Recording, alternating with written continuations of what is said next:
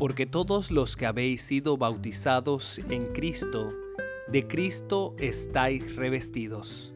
Gálatas 3:27. La palabra española bautizar viene del verbo griego baptizo, el cual implica inmersión y que se deriva del verbo bapto, que significa sumergir en algo o bajo algo. Cuando el verbo bautizar se refiere al bautismo en agua, implica la idea de inmersión, es decir, el acto de sumergir a una persona bajo el agua.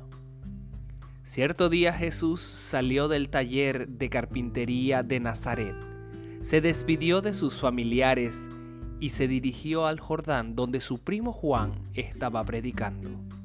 Acercándose a Juan pidió ser bautizado. El bautismo de Jesús le impartió a esta ordenanza la aprobación divina para siempre. El bautismo constituye un aspecto de la justicia en el cual todos pueden participar. Así como Cristo, el ser sin pecado, fue bautizado para cumplir toda justicia, también nosotros que somos pecadores debemos hacer lo mismo. Cristo enseñó que el que creyere y fuere bautizado será salvo. En la iglesia apostólica, el bautismo seguía automáticamente a la aceptación de Cristo. Constituía una confirmación de la fe del nuevo creyente. Sin embargo, si bien el bautismo se haya unido vitalmente a la salvación, no la garantiza. Así, el que piensa estar firme mire que no caiga. La escritura compara la relación que existe entre Cristo y su iglesia con el matrimonio.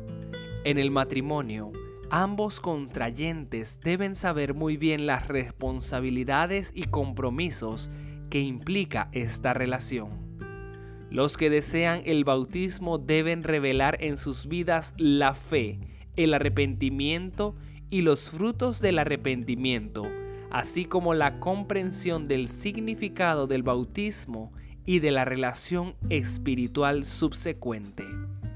En este contexto, los individuos pueden ser bautizados si tienen edad suficiente para comprender el significado del bautismo, si se han entregado a Cristo y están convertidos, si comprenden los principios fundamentales del cristianismo y si entienden el significado de ser miembros de la iglesia. Una persona hace peligrar su salvación únicamente si al llegar a la edad de la responsabilidad personal rechaza la influencia del Espíritu Santo, por cuanto los individuos difieren en cuanto a su madurez espiritual a una edad determinada, algunos están listos para el bautismo antes que otros. Yo creo en el bautismo y deseo que, si tú aún no has tomado esta decisión, puedas entender la urgencia de hacerlo. Te invito a que tú también lo creas.